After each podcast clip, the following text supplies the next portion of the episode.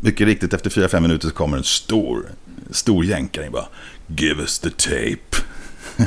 och så... Och, den här kameramannen från TV4. No, no, you cannot have the tape. It's the property of Swedish TV4. Och han sa, give us the fucking tape or die.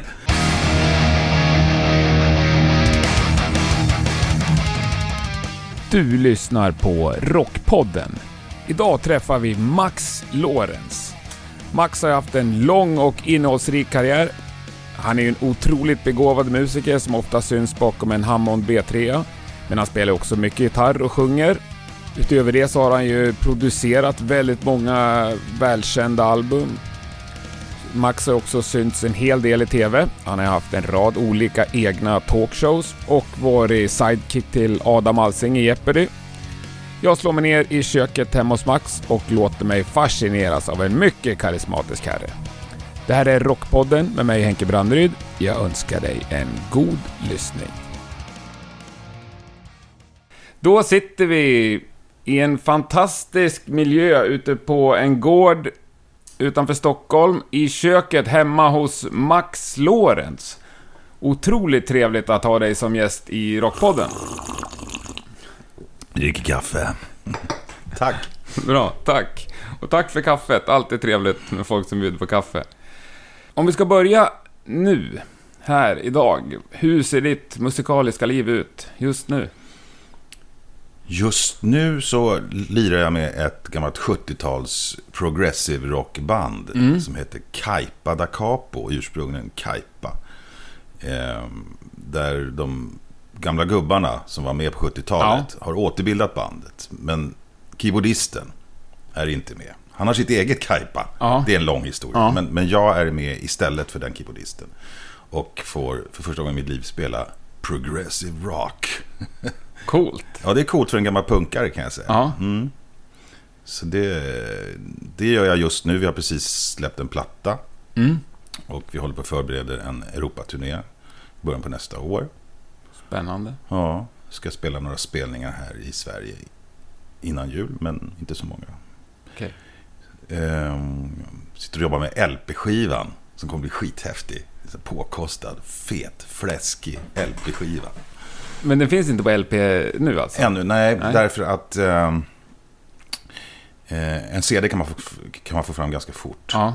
Leveranstiden är mm. kort. Men på LP så är det så 13 veckors leveranstid. Ah, okay. Då, Och ni hade inte den framförhållningen? Den kommer i januari. Ja. Mm. Nej, jag såg bara omslaget. Jag såg framför mig att det var en LP. För mm, det var så den blir skitläcker. Ja, skitläcker. Mm.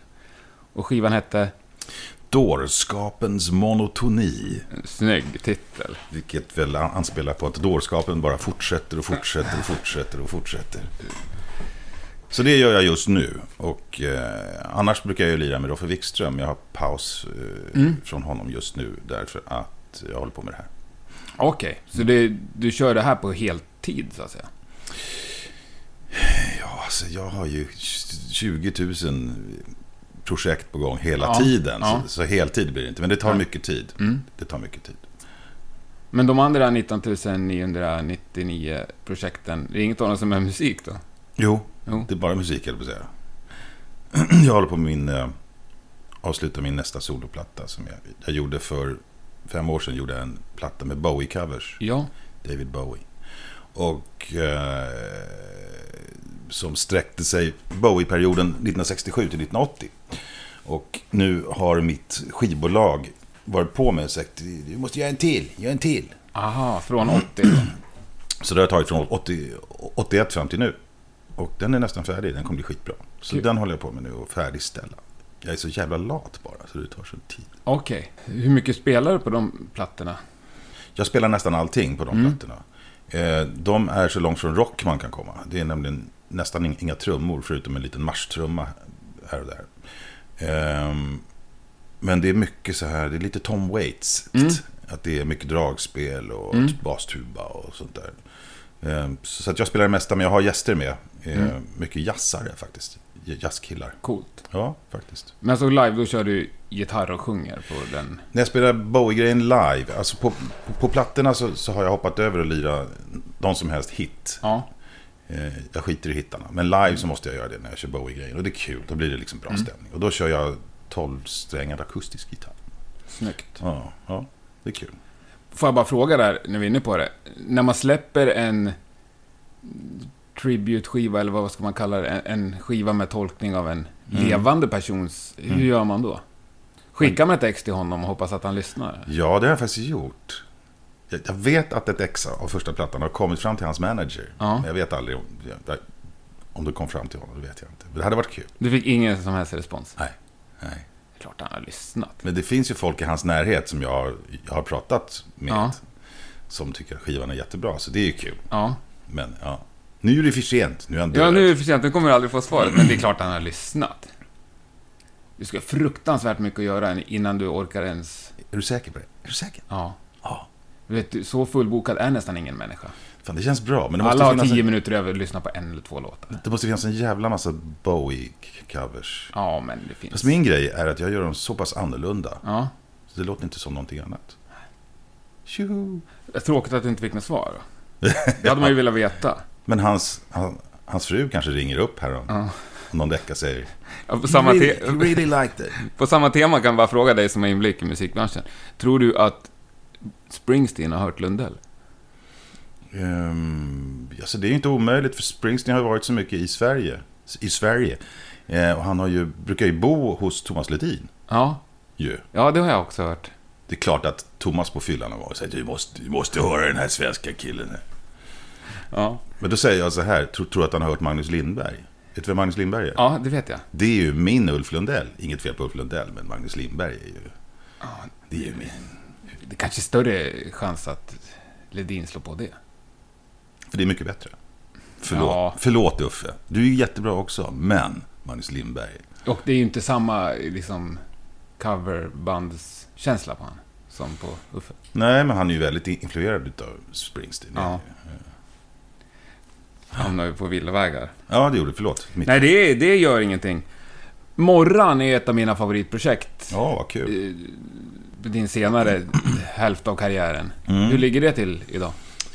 Vi kom inte riktigt överens om vad vi skulle göra. Vi gjorde ju fy- fyra plattor Mm. på, på, på egentligen på, på fyra år. Ja. Eh, eller på tre år nästan. Ja. Men eh, vissa av oss ville gå tillbaks till att låta mer 70-tal. Mm. Jag ville väl utveckla lite mer, lite mer som Mm. våra plattor har gjort. Jag vet inte om du har hört allihopa. Det, det blev ju mindre och mindre 70-tal på något vis. Alltså första plattan låter ju som... Låter väldigt mycket 70-tal. Ja. Jättebra, jättekul. Mm. Jag tyckte att man kunde göra lite modernare. Ja. Men eh, somliga andra ville... Nej, vi kör det här gamla. Så då sa jag, nej men då pausar vi det. Vi har faktiskt lagt ner det. Okej, så, Så det är nedlagt? Ja. Jag och sångaren Göran Edman Ja. är på samma spår. Och eh, vi hade redan skrivit låtar till, till vad som skulle bli Morran 5. Mm. Så att vi, vi har eh, ett projekt på gång där vi tänkte fortsätta i samma känsla liksom. Men under ett annat namn? Ja, under, under eh, ett namn. Book of Mormon. Aha. Någon slags travesti på Book of Mormon. Ja, jag förstår. Hormonernas heliga Och ändå hålla lite morgon. Ja, exakt. Ja, exakt. Otroligt fyndigt. Så, så att så fort vi har tid med det, jag och Göran, så ska vi Okej. eh, göra någonting utav det. Vi har väl kanske inte riktigt hittat eh, ersättare till alla Nej. de andra. Vilket är svårt för det är så jävla bra band. Ja. Jag menar, Jätte- Binge, en av Sveriges absolut bästa trummisar. Men han vill lira gammalt kör. Ja, Mm. man vill olika. Ja. Sen, historiskt sett har du ju producerat otroligt mycket. Det var inte jag riktigt medveten på innan jag började läsa in mig på dig. Mm. Det kanske folk gement är, men du har ju producerat sjukt mycket av de här tidiga 90-tals Gubb... hitsen i Sverige. Ja, det väl att ta i. Lite gubbrock blev det. Ja, men det var ju populärt då. Ja, jo. Micke Rickfors och de här. Vinga för pengarna. Ja. Som inte jag har producerat helt själv. Det gjorde vi hela bandet. Men Ja. jag producerade plattan efter. Mm. Ja, visst. Det här är fler frågor om. Vi, vi, kan, Mm. vi, vi kan börja så här. När jag, hör, när jag läste om det Vingar så tänkte jag, jag måste lyssna på den. För det tänker man ju att det är, en schysst rocklåt så här när jag tänker på den. Mm. Och så hör man det riffet i, i huvudet. Och så hör man den här Hammondorgeln som kommer på. Och så slår man på den så är det någon sån här riktigt kletig 80-tals synt. Mm. Hur kunde det bli så? Hade du gjort den idag? Alltså jag spelar inte synt, jag spelar bara orgel på den där. Utan det var ju Ja. den legendariske Mats Olo- Olausson. Gamla Yngve Malmsteen, Ja. Och det var ingen smetig synt, det var ju en CS80. Men det låter för illa. Ja, men alltså hela plattan är ju mixad på det där 80-talssättet. Ja. Det låter för jävligt. Det är hemskt ja. dig. Vad Ja. skönt att du också säger så. Vet, vet du vad? Jag hittade för ett tag sedan så hittade jag en gammal kassett med slaskmixar som vi Ja. tog hem från studion. Du Ja. vet. Det, det, innan den var mixad. Innan den skickades till Stockholm för Ja. att mixas av en annan ljudtekniker. Eh, och då är det inte de här smälliga trummorna. det- Utan det låter live. Och så hör man en koklocka som ligger på vingar. Ting, ting, ting. Så den är lite så här latin. Ja. Fy fan vad det svänger. Det låter hur bra som helst. Det är ju ett remixjobb att göra på den. Ja, var är mastertaperna? Jag vet Ja, inte. och bort med synten och in med en ja, Hammond. Och så gillar inte CS80. Yamaha CS80, de står i 150 000 spänn nu om man hittar den. Det är sant. Ja, nej, jag är dålig på syntar just. Ja, nej, men jag, jag fattar vad du menar. Alltså, I mixen så låter det ganska plastigt. Ja. Men du var ju med och producerade massor av plattor med Tone Norum och... Vad hade du mer för kul? Ja, alltså, den största framgången var väl med Mats Ronander. Eh, fick vi en hit med Gör mig lycklig nu, hette låten. Eh, på en skiva som hette eh, Himlen gråter för Elmore James. Och det blev en jätteframgång. Det är hans mest framgångsrika platta. Det var ju roligt för mig. Och den där låten var skriven utav Kim Larsen. Den, den, den gamla danska. Som du också producerar plattor åt. Som jag sen fick producera två plattor med också. Ja. Det var ju skitkul. Ja. De sålde ju jättemycket såklart. För han är ju så jävla stor. Men... Så det ena ledde till det andra på något vis. Men var du liksom heltidsproducent på den tiden? Ja, det var väl ett par år som jag fick göra lite grejer. Så där himla mycket har jag egentligen inte gjort. Ja, Men- okej. Men det var kul ändå. Mm. Producerar fortfarande lite grann, men det är det mest okända grejer. Ja. Eller mina egna grejer. Men du producerade också fortfarande som extern producent, så att säga. Mm. Ja. Har du något du har gjort i närtid? Det var det länge sedan faktiskt. Just nu blir det mest att, att de skickar låtar man får mixa. Mm. Eller så skickar de låtar som man, jag lägger eh, keyboards på, eller Hammond-orgel Mm. mest. Då. För hon står ju här. Min Hammond B3. Hon står där bakom. Ja, står vi där. har inte hunnit gått sy- hus och syn Nej, det har du inte. Ja, Då rullar jag fram Leslie-högtalaren ut, Ja. ut, ut i matsalen och mickar upp. Men du har ett Leslie också här i I vardagsrummet. matsalen? Ja, Ja. härligt. Mm. 760 kan jag- kan jag slänga Nej, inte 760. Uff. De låter hårt. Jag var glad att kunna en term bara i, Ja, men det var bra. i Hammondvärlden. 145 är de här träläslina. De låter bättre. Ja. Aha, 760, är det den här transportvarianten? Nej, det är det här höga, men det är liksom transistorförstärkare och inte rör. De låter hårt och elakt. Okej. ja, nej men annars är ju Leslie, Ja, det, är ju inget instrument, men det är ju som ett instrument. en roterande Som är högtalare det vackraste. och skönaste ljudet. Ja. Ja. När jag spelade i ett band som hade en Leslie med sig och just ha den där i ryggen liksom, när Mm. det tryckte på och fantastiskt. Alltså det är ju nackdelen med att, att spela keyboards, att man oftast så kör man ju något, någon digital Ja. piano eller sånt där. Ja. Och det är ju just vad det är, ett digitalt, Ja. en, en synt. Det är svårt att få någon feeling med om du linar en gitarr, eller hur? Ja. Du kanske kan få ett schysst ljud. Nej, men man vill ju inte ha ljud inte samma sak som att ha en. Marshall-rigg i ryggen. Det, är, det är precis samma sak med Leslie, att det är det här fysiska. Liksom. Ja, du får en sta- Bettet. Stack. Ja. Då behöver jag inte fråga. Det är Hammond, är det ditt huvudinstrument? ja, det har blivit det. Vi är väl inte så många som håller på med just Hammond, men det har blivit det. Jag började spela på 80-talet för att min brorsa sa jag vill ha med mig i, i ditt band, eh, med dig i mitt band och eh, du måste lära dig spela Hammond-orgel. Jaha, hur gör man då då? Jo, du gör så här. Och så visar han mig. Och sen, Men det fanns en Hammond-orgel. Ja, vi, vi fick låna en Ja. utav Kaj Söderström. Ja. Schysst. Sen köpte jag. Ja. Men hur ofta... Hur tänker man där? För nu för tiden finns det ju ganska schyssta Hammond-ljud i, No, baby. i Nord... No baby. Nej. Det är inte... Det, För oss lekmän så finns det ju ljud som framstår sig identiska. Alltså skillnaden är ju om du, om du har en Hammond-orgel som ligger i i bakgrunden någonstans och bara ger, lägger en liten matta. Men jag jobbar inte riktigt så. Jag har ju orgeln ganska långt fram som du hör Ja. på morgongrejerna till exempel. Och då, då hör man jätteskillnad. Alltså. Det är också det här fysiska och det här, den här värmen, den här fettman som finns i en riktig Ja. orgel. Men om du ska åka in till, till stan på fredag och köra ett bluesgig på någon klubb.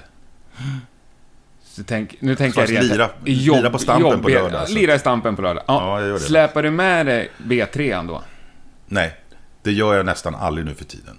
Därför att hon, hon väger med case 170 kilo. Ja, Och hon har turnerats. Hon tycker om att stå här i hörnet. okej. Men ett, det här svenska företaget Nord eh, tillverkar en, en synt som bara är orgel. Det är inget piano, det är. Mm. inga syntar, ingenting annat. Utan bara orgel. Och eh, ko- kopplar man den till ett Leslie så är man väldigt, väldigt nära. Den är väldigt, Det var ju det jag sa tidigare. Ja, fast det är det här med Leslie. Ja, visst. Okej, det var det du sa. Ja. Ja, Men, Men det funkar inte om du inte har Leslie, tycker Nej, jag. men Leslie tar du med i alla fall. Alla gånger. Utom då på, på Stampen. För, för de som har varit där så vet att det är mikromalt. Där. Ja. Det är så jävla litet. Så då tar jag bara med mig en liten synt. Då Ja. får det bli vad det blir. Ja, nej men vad skönt att du kan anpassa det. Ja, ja. Det finns vissa trummisar som vägrar dra ner på sitt Jag var så förr i tiden faktiskt. Nej, jag vill bara spela på min B3, annars är jag inte med. Men vi fan, vi får ont i ryggen. Nej men det är coolt. Du ställer lite krav. Ja, du har ju haft en ganska rolig karriär måste man säga. Om man kollar upp den lite. Med lite TV-grejer, eller ganska mycket. Du hade en egen talkshow tidigt 90-tal på Sveriges Television. Är flera stycken. Flera stycken. Mm. En på TV, kanal 1, TV1. Vet du. Ja. En på TV4, en på, på trean sen. Den här Max Show hette den på SVT va? Den första, ja precis. Ja. Nu vet ju inte jag, för jag är lite yngre än dig, men var Mm. du liksom kändis på den tiden? För jag såg ju bara introt, det är helt fantastiskt. Du kommer med B-kändis. Och kör in limo rätt in i studion, TV-studion. Vi lekte ju med den grejen. Jo, det fattar jag. Och skriver lite autografer och dricker lite champagne sådär på väg till liksom... Det retade väldigt många kan jag säga. Ja, men det, det jag undrar, var du liksom ett namn eller var det en helt okänd långhårig snubbe man hade tagit in som och gjorde det som en... Jag var lite av ett namn, men jag var nog en B-kändis var jag. Ja. Eh, men vi tyckte att det var kul att spela på det där och Ja. alla gäster i programmet låtsades vi som att vi var bästa kompisar. Och vi gjorde massa intervjuer med folk. Jag fick spela med olika band. När de kom hit så åkte vi till soundchecken och så lirade vi och så filmade vi det med en liten kamera. Och så låtsades vi att det här var Max när han var uppe och jammade med sina polare i Toto. Eller... Shit, vad coolt. Ja men det var roligt. Det hade ju varit en jätterolig TV. De flesta tyckte att det var skitkul. Ja. Det, det var väl någon, det var Billy Joel som tyckte att nej, det där vill jag inte hålla på med. Han var skitsur. A- Men sa alla- han nej eller fick du vara med? Nej, han sa nej. Men jag, jag har blivit kompad av Toto. Jag är inte så förtjust i Toto, men det var kul ändå. Ja. Mm. Men varför dog den briljanta programidén ut? Jag vet inte. Nej. Var det inte någon som kollade?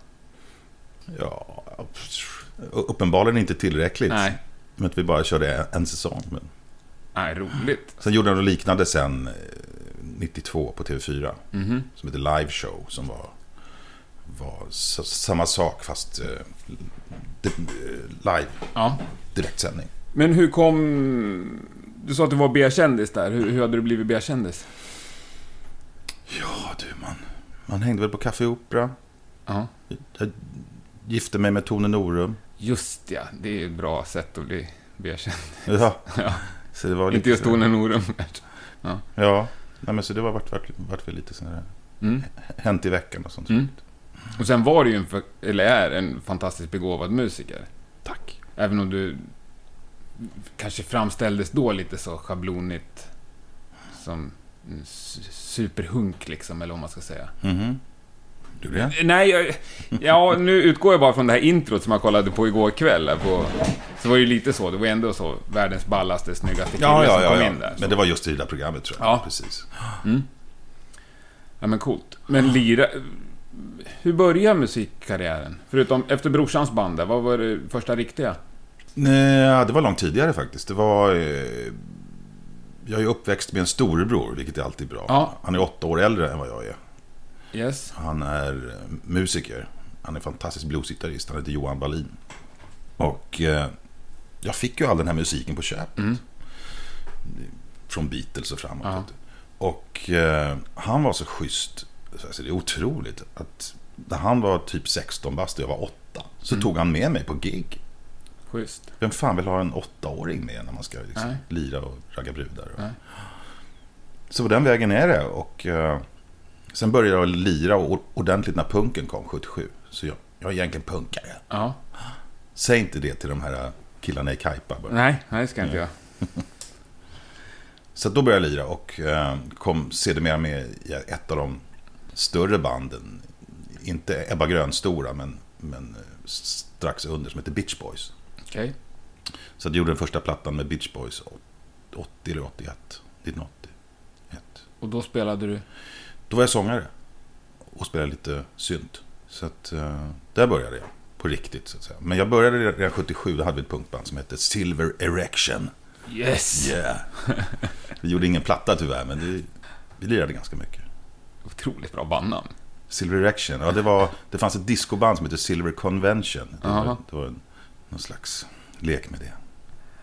Okej, härligt. Men du körde TV några år. Har du någonsin släppt musiken eller känt att du liksom fokuserar på något annat? Ja, det var väl efter Bitch Boys där som jag skulle försöka göra någonting annat. Mm. Eh, alltså i början på 80-talet. Pff, vad gjorde jag då? Prövade några vanliga jobb. Några vanliga jobb? Du vet hur det är med Ja. vanliga jobb. Vi- Vilka? Vilka? Eh, du, jag jobbade på posten. Jag jobbade på Aftonbladet och sprang med tidningsbuntar. Mhm. Och, och åkte på lastbil. Så där. Sen var jag, jobbade i- förpackningsbranschen. Servade förpackningsmaskiner ett par år. Men, sen 1986, så var, min brorsa var ljudtekniker också. Okej. Då sa han så jag behöver en backline-roddare till Micke Rickfors eh, nu i höst. Kan du åka med? Och jag bara, ja. Då sa du upp Gärna. det och stack på turné. Yes, yes. Så då blev jag backline-roddare till Micke och sen sedermera så kom jag med i Mickes band och sedermera så producerade jag ju Micke också. Jag flyttar mig lite grann för jag har solen rakt in. Ja, jag gör i det. huvudet. Tar jag... Eh, Vill du ha mer kaffe? ja, men gärna. Otroligt gott. Tack.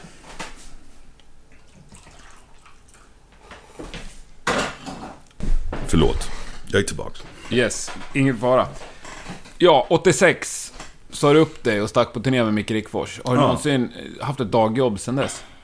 Nej. Nej. Ja, alltså jag jobbar lite med reklam också. Ja. vid sidan om, om, om musiken. Och det var, eh, det var ett par år, en del år där på 90-talet som när jag fick barn. När jag sa att nu hoppar jag av musiken. Jag lirade fortfarande lite grann, jag turnerade inte. När jag tog hand om min unge då. Lillstruten som spelar med mig nu för tiden. Jaså? Ja, Ludde, han är fantastisk. Han spelar saxofon och dragspel och gitarr och trummor och bas och Häftigt. fiol. Ja. Hur gammal är han? Han är 23. 23? Ja, men då är han vuxen i alla fall. Ja. Ja. Ja. Så, men ja, Reklam och du har ju använt din röst. Jeopardy kommer jag ihåg. Jag har ju jobbat som reklamspeaker som det heter. Ja. Pratar på reklamfilm. Ja, du har ju en cool röst. Men hur länge satt du med Jeopardy? Var det två säsonger tror jag? Det var ju inte mer. Nej. Men det var jävla massa program. Ja. Det var ju när, när eh, Härenstam slutade och, eh, och Adam tog över. Mm. Eh, Som jag var någon slags sidekick till honom. Ja, just det. Du, du syntes ju bild ibland. Ja, inte så mycket men... men Nej, men ibland. Mm. Mm. Det kommer jag ihåg. Jag har haft koll på dig. Wow. I, i Wow. ögonvrån. Mm. Men det var ju för att jag har, har sp- spikat mycket sånt där förut. Liksom. Mm. Pratat på reklamfilm. Blir man allmänbildad av att sitta där två säsonger? Om man vill tror jag. Ja, det blev det inte. Jo, nej, men jag, jag, gillar det. Jag tycker det är skitkul. Ja. Framförallt fick man träffa massvis med roliga människor. Ja. Alla kändisar som kom. Just det, det blir kändis Ja, ja. när Adam Alsing Jag, jag som inte kan någonting om fotboll har ju träffat alla de här gamla... Coolt. Vad, vad heter de? Foppa? Kan de heta det? Ja, så kan de heta. Det är hockey det va? Ja, det är hockey. Så jag kan. Nej, men det är coolt. Apropå storebrorsa så hade jag en som släpade med mig på massa hiphopkonserter. Oh, Jag kul! också träffa så här Public Enemy och Ice-T och de här, när jag var 13, 14. Vänta nu, har du Nej, inte, träffat... träff, inte träffat, men det var alltid så här, vi stod alltid längst fram och du vet, på den tiden, när de spelade på Fryshuset, så 89 liksom. Wow! Då var de ju så här, kom de och tog för hand med så här, när man stod längst fram. Det var ju... Har du hälsat på Chuck D? Yes. Och Fucking Flavor. Flav. Åh, Och Ice-T strax efter. Och det är också så här, det fick jag man bara. älskar Public Enemy. Ja. Men alla har en storebrorsa. som jag har intervjuat i det här programmet. Mhm. Alla Är har det så? fått plattor av sin storebrorsa och ja, i princip alla. Wow. Det är Kul. bra. Ja, jag älskar också Shakti. Apropå cool röst. Mm. Eh, Nina Hagen skrev en låt till också. Ja, vi måste ta upp det här. Au. Ja, Ja. du skrev Ja. en, en låt till henne. Jag skrev en låt som hon spelade in. Eller jag, jag och min polare skrev en låt som hon spelade in. Som finns med på en platta. Som finns med på en platta. Och sen så gick det knas. Blev det knas. Alltså hon... Den heter Caravan Deluxe. Hon tog låten som den, precis som den låter. Ja. Hon har inte gjort, gjort om någonting i den alls. Utom att de bytte titeln från Caravan Deluxe till Atomic Flash Deluxe. Så vi Okej. sjöng Caravan Deluxe och sjöng hon Atomic Flash Deluxe.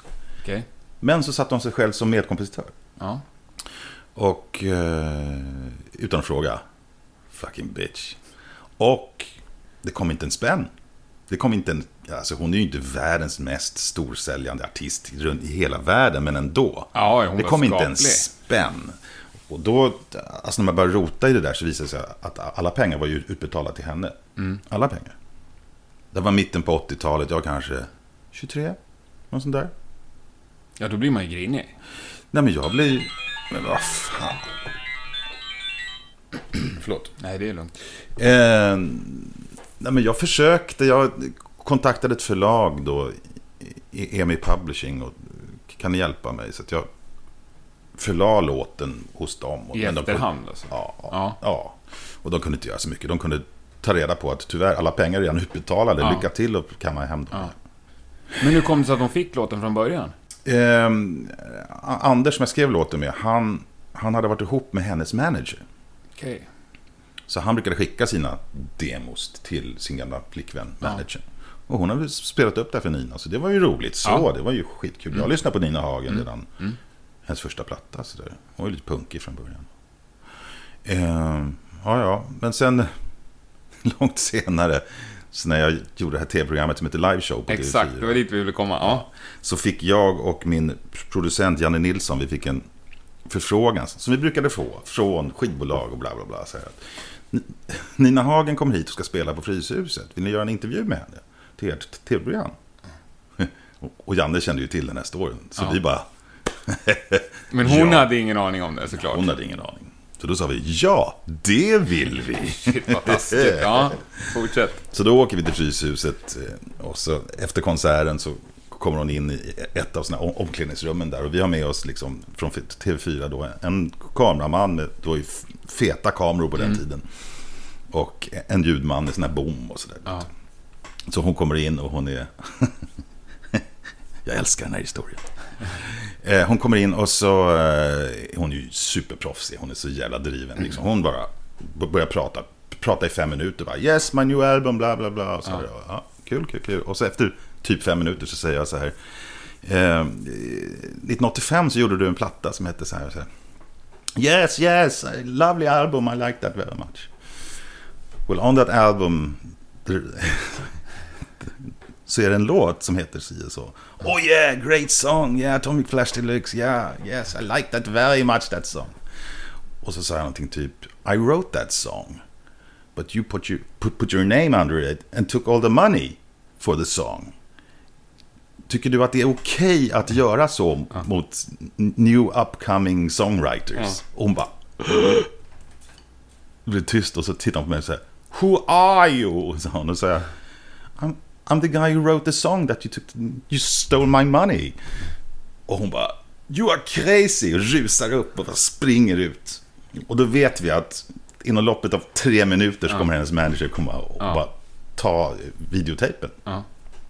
Så att de här sköna gamla gubbarna från T4 byter ut eh, videotejpen i kameran. Eh, mot en blank. Underbart. Och mycket riktigt efter 4-5 minuter så kommer en stor, stor jänkare bara Give us the tape. och så... Och, den här kameramannen från TV4. No, no, you cannot have the tape. It's the property of Swedish TV4. Och han sa Give us the fucking tape or die. till slut så tar de ut den här tomma tejpen och ger till honom. Och han bara bryter sönder den och kastar den i ett hörn. Alltså, de, ja, ja, då fattar de ju aldrig att det var en blank heller. Nej. Och, Och, sen visade vi det där. Sen sände ni det. Yes! Blev det någon... Fick ni någon surdeg då? Ja, de anmälde oss till, till eh, vad heter det? Tittarnämnden. Vad heter det? Ja, i, i Sverige alltså? Ja, Svenska? ja. Jaha. Vad heter det? Ni vet vad jag menar. Ja. Och vi blev fällda, men det, det betyder ju ingenting. Det kostar ju ingenting. Nej. Någonting. Ja. Men det var fan värt. Hämnden är ju. Det, det, är ju punkhistoria. If you listen to this, Nina, you fucking bitch. Vad gör Nina Hagen nu för tiden? Vet du det? Hon var här och lirade för ett tag sedan, var hon Alltså, inte det? nej, jag har ingen aning. Jag har aldrig... aldrig Jag brukar inte kolla sådär jättemycket. Nej, inte jag heller. Nej. Ska jag säga. Tänkte om du visste. Fick du den storyn också? Ja, underbart. Jag är jätteglad för det. Det är ju roligt. Ja. TV-klippet, det finns inte... Någon borde slänga upp det här på YouTube, tycker jag. Ja, det måste ju finnas någonstans. Ja. Ja, jag har det inte faktiskt. Nej, jag har inte hittat det. Men det måste finnas Jag läste på, om den här på TV4. storyn. Ja, och jättekul. Och då sprang jag in på en annan rolig story. Mhm. Folk skriver ju om dig på diverse mörka sidor på internet. Mhm. Mm. Då Vad roligt. hittade ett ställe där det stod att du har påstått att du också har skrivit eh, My name is Luca. What? Ja. Va? Ja, Den har jag inte sett. nej. Vad det är inget du har sagt heller. Nej, Nej, vad roligt. Men det ryktet finns om dig på men jag har skrivit... Nej, jag Ja. skojar. Är det sant? Ja. Jaha. Nej, man kan hitta mycket kul på Men Flashback. vänta ja. nu, vänta nu. Eh, Var det inte My name is Luca som, som Killinggänget skämtade om? De ringde upp, Jo, just det, just det. ja. upp till, eh, Ja. till tennishallen och, som, och så läste upp texten. va? Mm. I live on the second floor. Ja. Well, we have no second floor here. Och Killinggänget hade ju med mig mitt namn ja.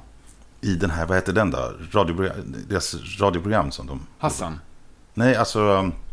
Eh, Tv-programmet som handlar om, om en radiostation. Ja, Eh, och- Nile City. Nile City. Och, och, och då är det någon som ringer upp på en... De har ett reggae-program. Och de ringer upp, det är en tävling. Ja, just. Och Ja. frågan är hur många bultar finns det i Ölandsbron? Och då är det någon som heter Max Lorenz som ringer upp och Aha. kan det.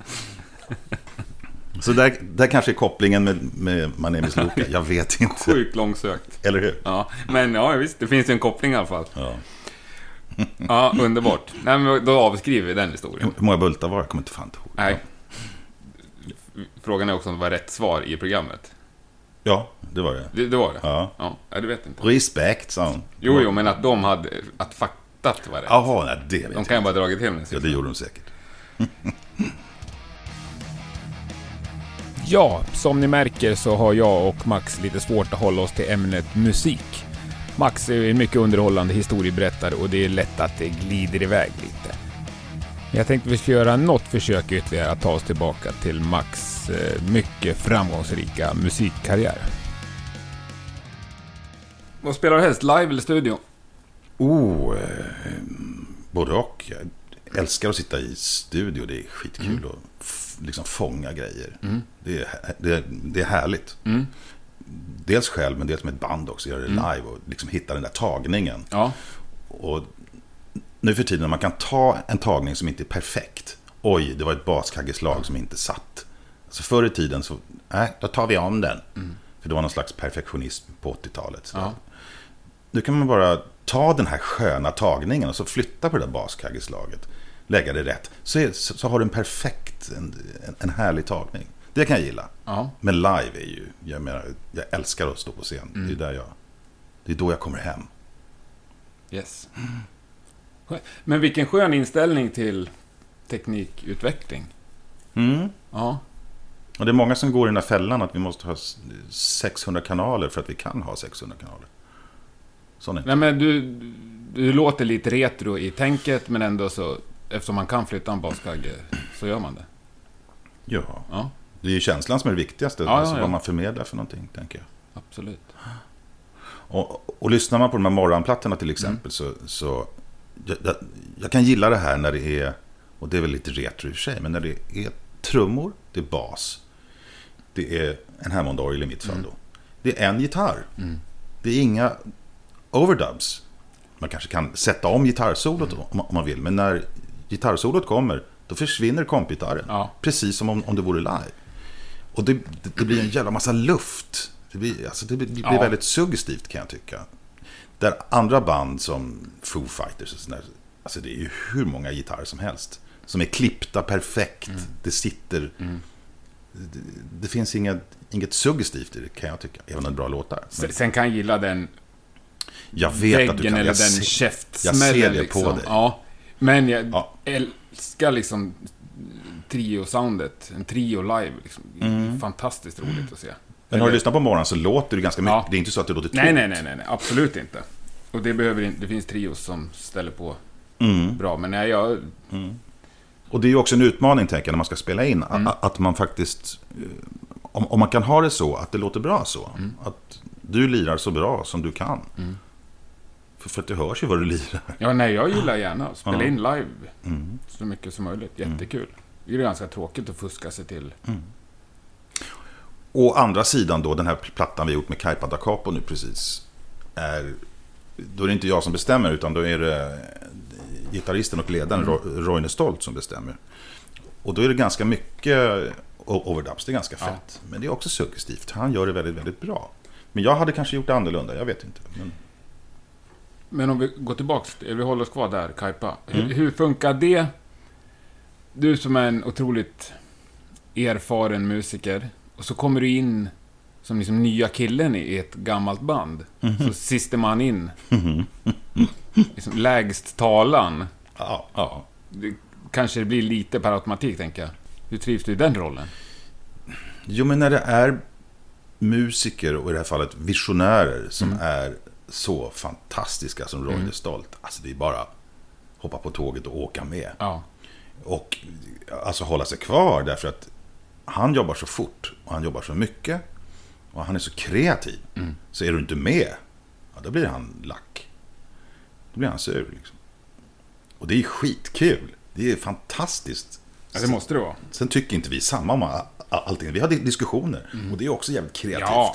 Nej, jag vill inte ha det sådär. Jo, men du, så här, tänk, det här blir mycket Ja. bättre. Nej, jag tycker så här är mycket bättre. Men har vi prövat båda då? Så, ja, ja, men det, är- det är kul som fan. Kul. Mm. Verkligen. Men visst, siste man in. Man får ha lite... De är äldre än vad jag Ja. är också. Det är gamla farbröder. Ja. får man ha lite respekt för det. Ja, och, Och för- på något sätt ha respekt för deras historia. Absolut. Och visionen är ju eh, också hans. Och den måste jag ju åka med på. Ja. Jag kan inte skaffa min egen vision Nej. mitt i hans. Även om han har varit väldigt öppenhjärtig och du gör som du vill. Skriv en låt. Ja, ja, han har ju tagit in en människa, inte en maskin. Exakt. Ja. Det är de roligaste tillfällena att få lira. Det det är när det är så här kreativt. Man bara wow. Få åka med med något nytt. Mm. Roligt.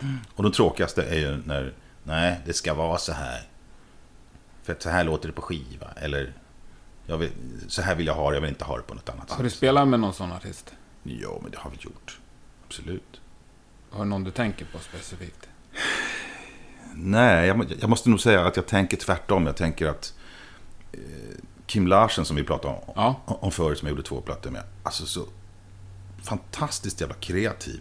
Och ja, alltså, så, så framåt, så kul och öppen för grejer. Han har sin vision, men han är öppen för grejer. Han kom varje morgon, hade han suttit uppe på natten och skrivit tre nya låtar. Så att den sista plattan jag gjorde med dem, hade vi 40 låtar. Oj. Som skulle ner till 10 eller 12. Varje morgon så, nej Kim, inte fler nu! Och så var de så jävla bra låtarna också. Ja. Och det är fantastiskt. Och likadant med Roffe Wikström som är, är Mm. öppen. Liksom. Ja, men vi, kan vi pröva det här? Ja, Okej då. Lite mot, Mm. motstånd. Men så finns det väl andra, jag kommer inte ihåg. Som är så, nej, jag vill ha det så här. Nej, men du har sökt dig till kreativa, öppna människor. Ja, kanske. Eller man får, det dyker upp någonting och så fångar man väl bara det. Ja. Men vad tackar du nej till då? Det gör jag väldigt sällan. Har jag tackat nej till någonting så har det varit för att jag, nej, det här klarar inte jag av. Och det var lite, lite, lite grann så med Kaipa därför att jag är ingen stor instrumentalist. Jag är inte utbildad. Nej. Jag har knappt någon vänsterhand vad det gäller piano och sånt där. Eh, och här, här ska man lira liksom 17 syntar och Hammondorglar och med- mellotroner samtidigt. S- Och slänga med håret också. Klarar jag det? Och de sa, ja men vi, vi gillar dig. Det är klart du klarar det, kom igen. Och det är klart att jag är inte lika skicklig som en Rick Wakeman eller Nej. sånt där. Men förhoppningsvis har jag någon personlighet som kan mm. för det. Men jag tror inte att jag har tackat nej till någonting. Nej. Ingenting? Inte ens på grund av tidsbrist? Jo, men det har väl kanske gjort något gig Ja. sådär. Men inga, stora grejer. Nej, Ja. tror jag inte. Okej, Nej. skönt. Det är väl om det, om det kommer in någon politik i det hela som man kanske skulle säga nej tack. Ja. Om det är någonting man inte kan stödja. Vad är det hårdaste du har spelat? Jag, jag gästar på en platta med Satariel. Det känner inte jag till. Borde jag känna till? Satariel är ju, är ju dödsmetallare, men lite mjukare dödsmetallare. Ja. De, de, de sjunger refrängerna. Ja, det kanske är därför jag missat dem. jävligt patetiskt. Lite. Nej, det är jättebra. De är jättebra. De är lite melodiösare sådär. Mm. De är från Boden. De, helt otippat ville de ha ett Hammond-solo på en dödsmetall-låt. Okej. Mm. Det blev skitbra. Ja. Men eh, jag, jag gillar... Jag gillar inte sånt där som du gillar. Sån där blöj, blöjmetal som du gillar. Nej, men det, jag vet inte vad du har fått den uppfattningen ifrån.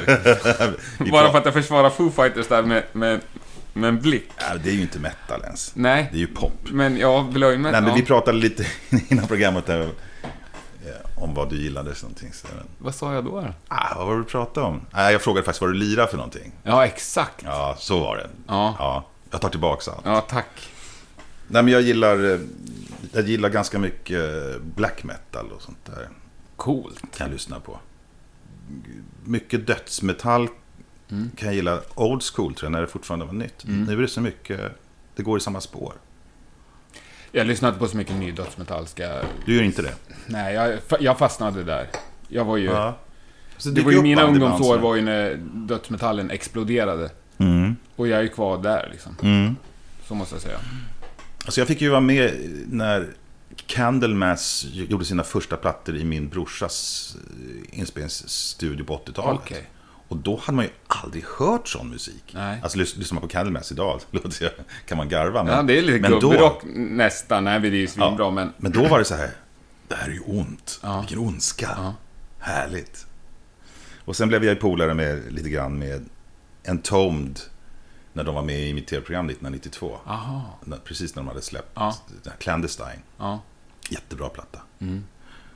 Så det var väl där någonstans som jag började lyssna på det på riktigt tror jag. Början på 90-talet. Härligt. Jag tänkte på vägen ut hit. Det har inte kommit ett enda avsnitt i den här podden, tror jag, utan att en tumd har nämnts. Så tänkte jag, idag kanske vi tar oss förbi det. Jaha, men det gjorde Ja, vi inte. Det gjorde vi inte. nej. Nej, vad skönt. Precis, men hur låter de idag? Ja, de, de är ju polare med Kaipa. Det finns ju två en tumd idag. Mm, Just det, just det. Alex har hoppat av va? Ja, Alex har ju det som heter en tumd. Jaha. Ja. Och LG, och det som Alex var med i fram tills för något år sedan, heter ju en tumd AD. Mm. Just de, är ju, de släpper ju skivor och turnerar för fullt. Heja LG, han är bäst. Fy fan Ja. vilken snubbe. Fattar du att jag fick dem i mitt tv-program? Att eh, spela med Östen Warnerbring. Var det ditt tv-program? Ja, Det har jag ju sett. ja det ligger på Det är YouTube. ju. Skit... Och- udda. Och han sätter på sig bara läderbyxor och, och en keps bak och fram. Och så gör de en Östen Warnerbring-låt. Men de gick med på det. Och efteråt så trodde jag så här, alltså på, några år senare tror jag att de skulle vara så här, fy fan vad skämsigt det där var. Men nej, när jag träffade dem så bara, fy fan det där var bra, vad kul vi hade. Coolt. Ja men det var roligt, det var min idé faktiskt. Det var din idé också? Ja. ja. Och Östen gick med på det också? Ja, ja, han var ju öppen för allt. För det är ju jätteroligt. Ja, nej, det är ju snudd på tv-historia i alla fall. Det är min claim to fame. Ja. Det tycker jag verkligen du ska fortsätta claima. Det finns inte mycket dödsmetall i public service-tv. Så, så det, det kommer man ihåg det ögonblicket. Det är sant. Det är sant. Underbart. Mm. Och det var det hårdaste. Det har inte blivit så mycket hårt. Nej, men det är ganska hårt. Och det softaste. Kan man uttala sig i de termerna, tycker du? Ja, alltså... Mina Bowie, Bowie-plattor som jag gör, Ja. eller har gjort, är ju... I och med att det inte är trummor så är de ju ganska softa, men de är- har en, en udd också tycker jag. Ja. Men de kan vara jävligt softa. Ja. Ehm, vad har jag gjort för någonting? Vad har jag producerat? Vad har jag jobbat med? Jag kommer inte ihåg, jag är så gammal. Nej, men jag, jag, alltså jag gillar ju softa grejer. Det, Mm. det är superskönt kan jag tycka. Du, du, du var inne på lite att du lyssnar på black metal och gammal dödsmetall. Vad, vad lyssnar du annars på? Jag lyssnar inte så mycket eh, aktivt. Alltså jag kan lyssna på en platta om den är helt ny. Mm. Så kan jag höra på den. Och tyvärr är det väl så att man lyssnar på en platta, även om den är skitbra, så orkar man bara lyssna en gång. Ja. Jag vet att jag tyckte om Iggy Pops senaste platta. Mm. För den var ja, bra. Mm. Ehm, och lyssnade faktiskt förra veckan på Leonard Cohens nya. Det är ju soft. Mm. Han blir mer och mer Ja. basig för varje platta. Så mycket röst. Ja. Eh, annars brukar jag ta min, min, eh, mitt iTunes och bara sätta det på random. Jag har så här 40 000 låtar i mitt iTunes. Ja. Jag, har rippat alla mina CD, lagt upp dem på vinden. Och då kommer det liksom, ja, då kommer det Dark Funeral och sen kommer det Jussi Björling och, och sen kommer det reggae. Och, Coolt. det är ett rätt skönt sätt att Ja. lyssna på, är det inte det? Jo, det tycker jag. Ja. Och det är ändå musik du har valt på något sätt. Någon gång i Ja, tiden. ja. ja, ja absolut. Eh, sen fick jag nya plattan med Merit Hemmingsson här häromdagen, om du vet vem det är. Icke. Merit Hemmingsson är numera 72 år gammal. Hon, hon kommer från folkmusiken, men hon spelade och spelar fortfarande Hammondorgel. Hon började 67 eller 66 tror jag. Eh, men så fick hon en hit 73 eller 74. Med Hammondorgel, alltså popmusik Mm, med folkton. Fantastiskt bra. Så hon har släppt en ny platta precis nu. Grymt bra. Spännande. Ja, jättebra. Men söker du ny musik? Ja, men det gör jag. Jag läser mycket poptidningar, alltså de här eh, Mojo, Uncut, alla de där. Och där, där, får man mycket tips om ny musik och då försöker jag lyssna på. Men jag, jag tror att jag har hört all pop, popmusik som jag behöver höra i mitt liv. Ja. Vill jag höra pop, ja, men då går jag tillbaka till Beatles då, eller till de, de band jag växte upp med. Jag behöver inte höra någon ny variant på det, känns det som. Nej. Däremot är jag väldigt intresserad av musik som, som jag inte har hört förut. Mm. Därav till exempel eh, black metal eller mycket opera. Mm. Går ofta på operan. Jag hade en lång period där jag lyssnade mycket på, på afrikansk musik. Romsk musik eller zigenarmusik. Okej. Grymt. Mm. Alltså jazz, mycket jazz. Frijazz kan jag gilla. Du vet, de står och brölar. Ja, svårt, men ja. Ja, det är jättebra, då har du det kvar. Ja, ja, ja, det har jag. Jag har mycket kvar. Mm. Jättemycket, inser man. Och ju mer man hör, ju mer inser man att man har kvar. Jag säger bara förvåna mig, så blir jag, Mm. tycker jag att det är kul. Härlig inställning. Och, men eh, om det ska vara popmusik eller rockmusik så vill jag höra personligheten i det. Mhm. Det, det triggar mig. En röst som fastnar Mm. eller ett uttryckssätt som fastnar. För låter det ungefär som det där bandet, Mm. ja men då lyssnar vi kanske hellre på det där bandet, även om det här är okej. Ja, Är jag förstår så? vad du menar. Då kan jag lika gärna lyssna på AC/DC resten av mitt liv. Mm. Sen har jag jättemycket polare som gillar den här americana-trenden som är nu. Ja, Jag kan lyssna på det, så ja, det är bra. Men ofta så har de ingen karaktär eller personlighet i rösterna. nej, det är någon som sjunger så här. jag, jag kan förstå vad du menar. Men sen förstår jag att, eller har förstått att väldigt många uppskattar det. Mm. Tycker att det är fantastiskt. Sen finns det band som fastnar där också. Men, Mm. men, eh, och likadant med, om man lyssnar på vanlig hedlig svensk popmusik nu Mm. för tiden. Eh, De, de, de här brudarna som sjunger, vad de nu heter. Men syrrorna? Nej, alltså brudar i allmänhet. Jaha, i allmänhet? Ja, Eh, De här syrrorna är ju bra. Ja. First Aid Kit. Mm. De har personlighet. Det har de verkligen. Det tycker jag. Men annars låter vi likadant. Gör de inte det? Jo, det gör det. Veronica Maggio kan jag tycka har lite kul texter sådär. Mm. Men det var kul i 15 minuter eller? Ja, det vet inte jag hur länge du tycker. Nej, nej, nej. Nej, men vad roligt. Så personlighet, mer personlighet. Och jag gillar ju icke-sångare väldigt mycket också. Alltså jag gillar ju Bob Dylan. Jag gillar ju, alltså min husgud är ju Lou Reed. Ja. Han kan ju inte sjunga en millimeter kan man väl säga. Men vilket Men uttryck. Bättre än Bob Dylan. Alltså. Bob Dylan sjunger jävligt bra. Lyssna på de här nya Frank Sinatra-plattorna han har gjort. Sjunger i. Det har man missat. Då ska jag Han göra har börjat sjunga igen. Ja, du ska ta det om ikväll, jag lovar. Ja.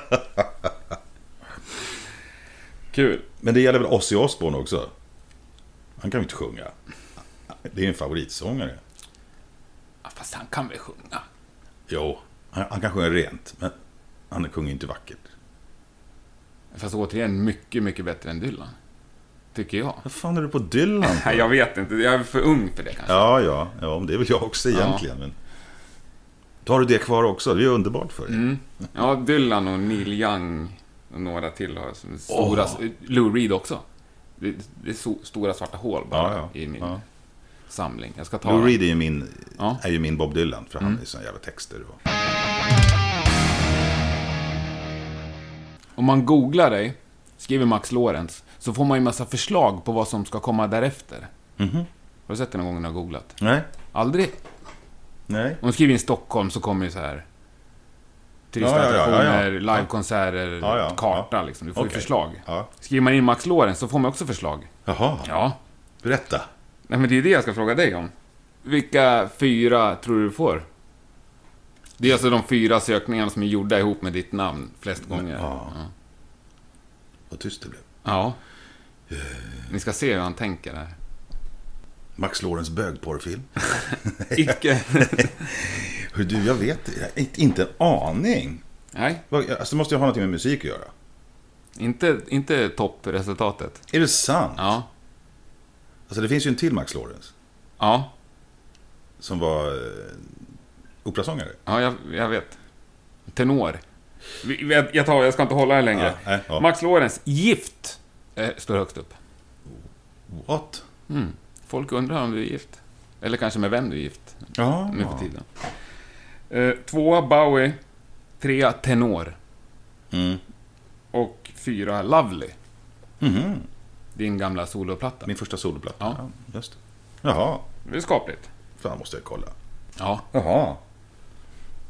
Det är roligt. Mm. Gift. Gift. Ja. Jag har gift mig några gånger. ja. Jag är rädd. Men för sista gången kanske. Eh, Nja, dessvärre kanske inte. Det, jag har fyra äk- äktenskap bakom mig. Aha, Eller okej. tre. Det var ett dubbel, dubbelt äktenskap med den senaste. Dubbelt? Ja, vi gifte om oss. Aha. Eller fyra. Så, att, Men det höll inte ändå? nej. Nej. Så vi får se vad som... Vad Spännande. Ja, ja. Då så. Då har du ju minst en gång kvar. Ja, men det är fjärde gången gillt, är det inte det? Ja, det tror jag. Ja. Absolut. Eh, en annan ro otroligt rolig sak som jag sprang på, som också har missat helt. Jag är ju ACDC-fan. Mm. Eh, det var den här uh, ACDC Soul Explosion. ja. Otroligt rolig grej. Har du lyssnat på det? Ja. Det jag funkar. lyssnade på det som fanns. Ja, jag skickade till, till, till en ACDC-vän också. Han tyckte också att det var en hysteriskt Mm. Det ligger på idé. Spotify. Ja. Hot Kangaroo heter vi. Jag, jag brukar, för att få spela eh, när jag är ledig, så brukar jag göra grejer, projekt. Är det Och- ditt projekt? Ja, det är mitt projekt. Ja. Och en polare till mig har den famösa lilla krogen Akkurat på Söder i, i Stockholm. Ett av de få ställen där man kan spela livemusik på Mm. i den här stan. Inte konstigt. Eh, och han låter mig göra udda projekt. Så jag sa till honom, Stene, så här, får jag göra det här? Han sa, ja, visst. Och eh, då... Alltså jag, jag kan inte så mycket om ACDC. Jag Nej. har några plattor, absolut. Ja. Jag har fyra, fem plattor. Sådär. Men jag är ingen jättefan. Nej. När jag växte upp så var det ganska töntigt med ACDC. Ja. Men nu gillar jag ju dem. Eh, så då tog jag ut de 20 mest spelade, tror jag. Ja. Eller, alltså kändaste låtarna. Ja. Och så gjorde jag om dem till soul-låtar. Och ofta så tog jag en befintlig soul-låt och eh, la en Det var ju AC/DC det som var så coolt. Ja. Alltså den här, var det Sex Machine och Back in Black. Ja, precis. Och jag brukar inte... Och den bästa är väl Hells Bell som vi kör som, som eh, Temptations Papa was a road. Ja, också jättebra. ja. Jag brukar ha svårt för när man liksom skojar för mycket i musiken. Ja. Det blir Men det funkar faktiskt. Det blev musik av det. på riktigt. Ja, jag tycker det. det. Det tycker jag med. Och ett jävla partyband. Alltså vi, Ja. vi, vi brukar lira på privatfester och sånt där. Mm. Och folk dansar och blir tokiga. Det är skitkul. Men fortfarande alltså. Ja, då och då. Vi Ja, har ju jo, men bandet. det- Och ja. glömmer vi bort låtarna så har vi ju plattan vi kan Ja. lyssna på. Vi gjorde ett gig, spelade in det live. Jag mixade det, gjorde en platta på det. Och så hade vi releaseparty på den, för den på andra giget. Coolt. Mm. Vem är den mest musikaliska person du har spelat med? Någonsin? Åh, herregud. Det är så många. Mm. Men den mest? Vad innebär det? Definiera musikalisk. Nej, men det är ju din definition jag är ute efter. Ja, alltså, det, återigen, jag gillar de här kreativa människorna. Mm. Men, eh, ja, men det blir ju skitsvårt. Det finns så mycket bra musiker i det här landet. Alltså fantastiskt bra musiker. Verkligen. Och eh, om man får dela upp det lite grann då. Dela upp svaret lite grann. Kör delsvar. Det är godkänt. så tycker jag att, att när jag började lira med Micke Rickfors där på 80-talet. Då var jag en youngster. Och jag fick liksom komma med med de riktiga musikerna i bandet där. Det var bland annat Micke Nord Andersson. Som ju lirar med Scorpions nu för tiden. Och Johan Norberg, gitarristen, jazzgitarrist från början. Och jag lärde mig så fruktansvärt mycket utav dem. De äldre herrarna där. Och det ska man ju alltid göra när man går med i ett Ja. band. Man ska spela med folk som är bättre än en själv. Så det lärde jag mig jättemycket på. Ot- Otroliga musikanter. Och sen, återigen Kim Larsen, alltså den här, den här drivkraften som jag förklarade med. Han gick hem på nätterna och skrev låtar. Och, ja, det, det är otroligt inspirerande, jättehäftigt. Men jag menar, 90% av alla musiker som jag lirar med är ju fantastiska. Alltså det finns ju, ja, bara säga en som jag spelar med väldigt mycket nu för tiden är Tommy Kassemar, basist, sen, sen urminnes tider. Som Ja, det, ibland kan jag bara sluta lira och bara lyssna på vad han gör. Och så kommer jag på, ups, jag måste ju spela också. Han Häftigt. spelar så fantastiskt. Mm. Verkligen. Ja, men det var ett bra svar tycker jag. Var det det? Ja. Tack. Ja, men du var im- imponerad av Kim Larsens drivkraft. Men du själv också, du säger att du har 20 000 projekt på gång och har fått en otrolig massa gjort ändå genom åren. Mm. Även om du sa att du var lite lat. Men vad är din drivkraft? Bra fråga.